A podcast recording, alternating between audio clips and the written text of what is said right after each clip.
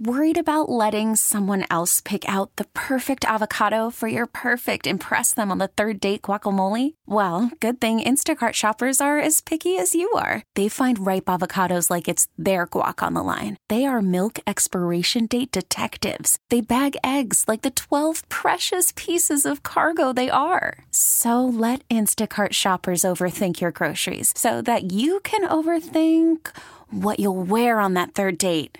Download the Instacart app to get free delivery on your first three orders while supplies last. Minimum $10 per order, additional term supply. He is Eric Nehm at Eric underscore name. N E H M is where you follow him on Twitter. Eric, appreciate the time, man. Welcome back to the great city of Milwaukee. Oh, it is just glorious to be back here. on the road for as much as the Bucks have been.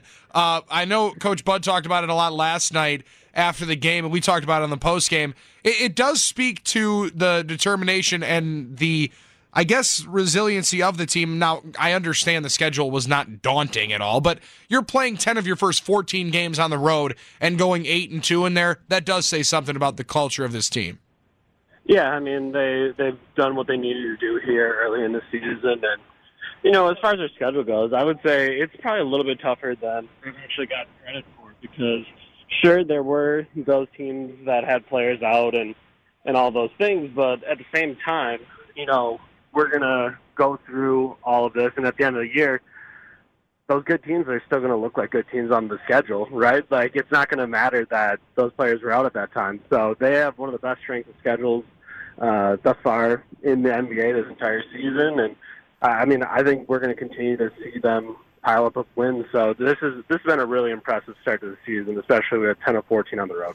Do you get concerned at all that Giannis is having to play late in these games that probably should be done sooner than they are? Like last night, having to go and get him back off the bench again. Uh, yeah, I mean, I, I think it'd be better if he didn't go through those things. Uh, but at the same time, this is this is kind of how Bud likes to try to do it. Like he does try to get him out early, and I mean, it's on everyone else to take care of business. Like the the turnovers that they have at the end of that game are just unacceptable. Honestly, last night, like Yeah. it, it was in, inexcusable stuff that I don't think there's going to be. You know, I don't think that's a pattern. I don't think we're going to see that over and over again. Like they just need to actually be professionals and take care of business at the end of the game. Eric Nehm joining us here on the Wendy's Big Show, 1057 FM, The Fan. Eric Bledsoe just taking over there in the fourth quarter. You mentioned some of the turnovers that he had in the backcourt were, were frustrating, but 17 there in the fourth quarter. He does seem to be initiating a lot at the rim and, and driving and penetrating, knowing they need a lot of that, not only with Khris Middleton out, but otherwise they don't have many guys that are going to attack the rim like that. Yeah, I, think for him, it's it's really about knowing what his spots are and knowing how he should be attacking. Like I thought he had some really brutal stretches last night where he was just dribbling for you know ten seconds at a time and just having uh, brutal offensive possessions, and they were ending in jumpers. And you know, I had people ask me like, "Oh, like when he's forcing stuff, why is he taking jumpers?" And it's like, well, it's not that he's forcing it; it's just that he's not making quick, decisive moves, and that's really what what Bledsoe's about. And when he's at his best, it's when he's making those quick and decisive moves, and, and you definitely saw that in that fourth quarter. Is you know he he pretty much just took over the game and said, "I'm going to go win this thing." And obviously, when he's feeling it offensively get into the rack, his jumper feels a little bit better because he's a little bit more confident, and uh, he he was, I mean, just dynamite in those five or so minutes. You know, Eric, uh, th- this thing with uh, these players on, on this Bucks team and how they're viewing this regular season, how this coaching staff is viewing this regular season. And I've heard you talk about it before on Chuck and Winkler as far as, you know, as a fan, it's like, whatever, just give me to the postseason and let's see what happens. But what is it like in that locker room right now, you know, this year in the regular season versus maybe what it was like last year in the regular season as far as approach to the game, how the coaches are acting, how the players uh, are going about their business? Is it any different? Not really. And I guess it's easy for for Bud because he's been so annoyingly one day at a time for his entire time here in Milwaukee that no matter what it was, whether it was a playoff series, whether it was the start of the season, whether it's preseason, it's after the All Star break. Whatever it is, you know, one day at a time. We just focus on us. We don't really worry about the other team. We're just going to get better every day.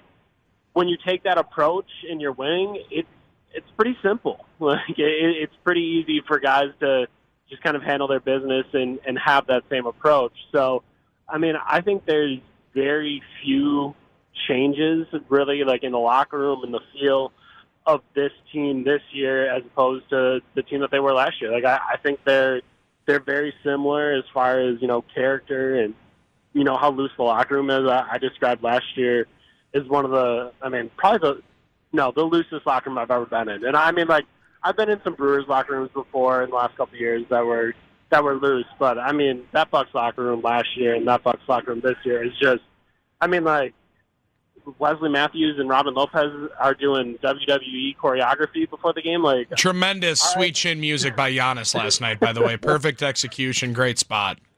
Uh, but like that's that's how loose they are, and I mean that's the MVP. Like the MVP isn't above it. The MVP isn't saying like, "Hey idiots, let's start getting serious." it's like, all right, like we can we can be loose, like we can have a good time because we know when we get on the floor, it's going to be all business and and I think that's really what you're seeing with the team is, you know, they're pretty much the same as last year. The I don't think the expectations changed. I think last year they thought they were a championship team, and I think this year they think they're a championship team. Eric, last thing I know you got to get going, and I appreciate the time here on a game night.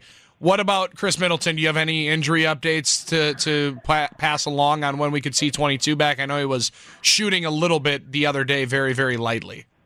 Yeah, he's been shooting the last couple games. Uh, obviously, made the trip uh, along to Atlanta as well. I was a little bit surprised by that. I was thinking, you know, uh, the, a bruise like that, flying, changing air pressure might mess with that a little bit. But Bucks are confident to have him go to Atlanta, and I would say he he definitely looks like a player that is not ready yet. Um, you know, like he he was going through his his normal pregame workout in Atlanta, and it was normal, like it was all the shots, but you know, he just wasn't moving quite the same way. And, and I know he's not an explosive dunker, um, but there's there's a couple parts in that workout where it's jab, step, drive, dunk, and he was laboring as he tried to get into that dunk, and those turned into layups instead. Or I guess like a Kyle Korver dunk, like the one he had the other night. Like that's what they were looking like. Oh, sure. So uh, he he's he's not there yet, but to be honest, I'm surprised he's been doing as much as he has been doing. So um, I think again, we're going to hear more from Bud. Bud wanted to get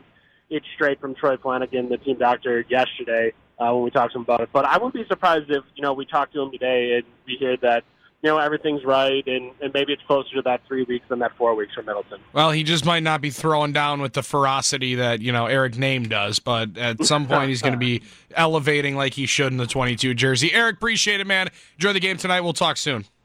All right, sounds good. Thanks, fellas. Thanks, man. That's Eric Nehm joining us. Uh, you follow his coverage of the Milwaukee Bucks. It's it's absolutely platinum. At Eric underscore name E R I C underscore N E H M name. This episode is brought to you by Progressive Insurance. Whether you love true crime or comedy, celebrity interviews or news, you call the shots on what's in your podcast queue. And guess what? Now you can call them on your auto insurance too with the Name Your Price tool from Progressive. It works just the way it sounds you tell Progressive how much you want to pay for car insurance, and they'll show you coverage options that fit your budget. Get your quote today at progressive.com to join the over 28 million drivers who trust Progressive. Progressive Casualty Insurance Company and Affiliates. Price and coverage match limited by state law.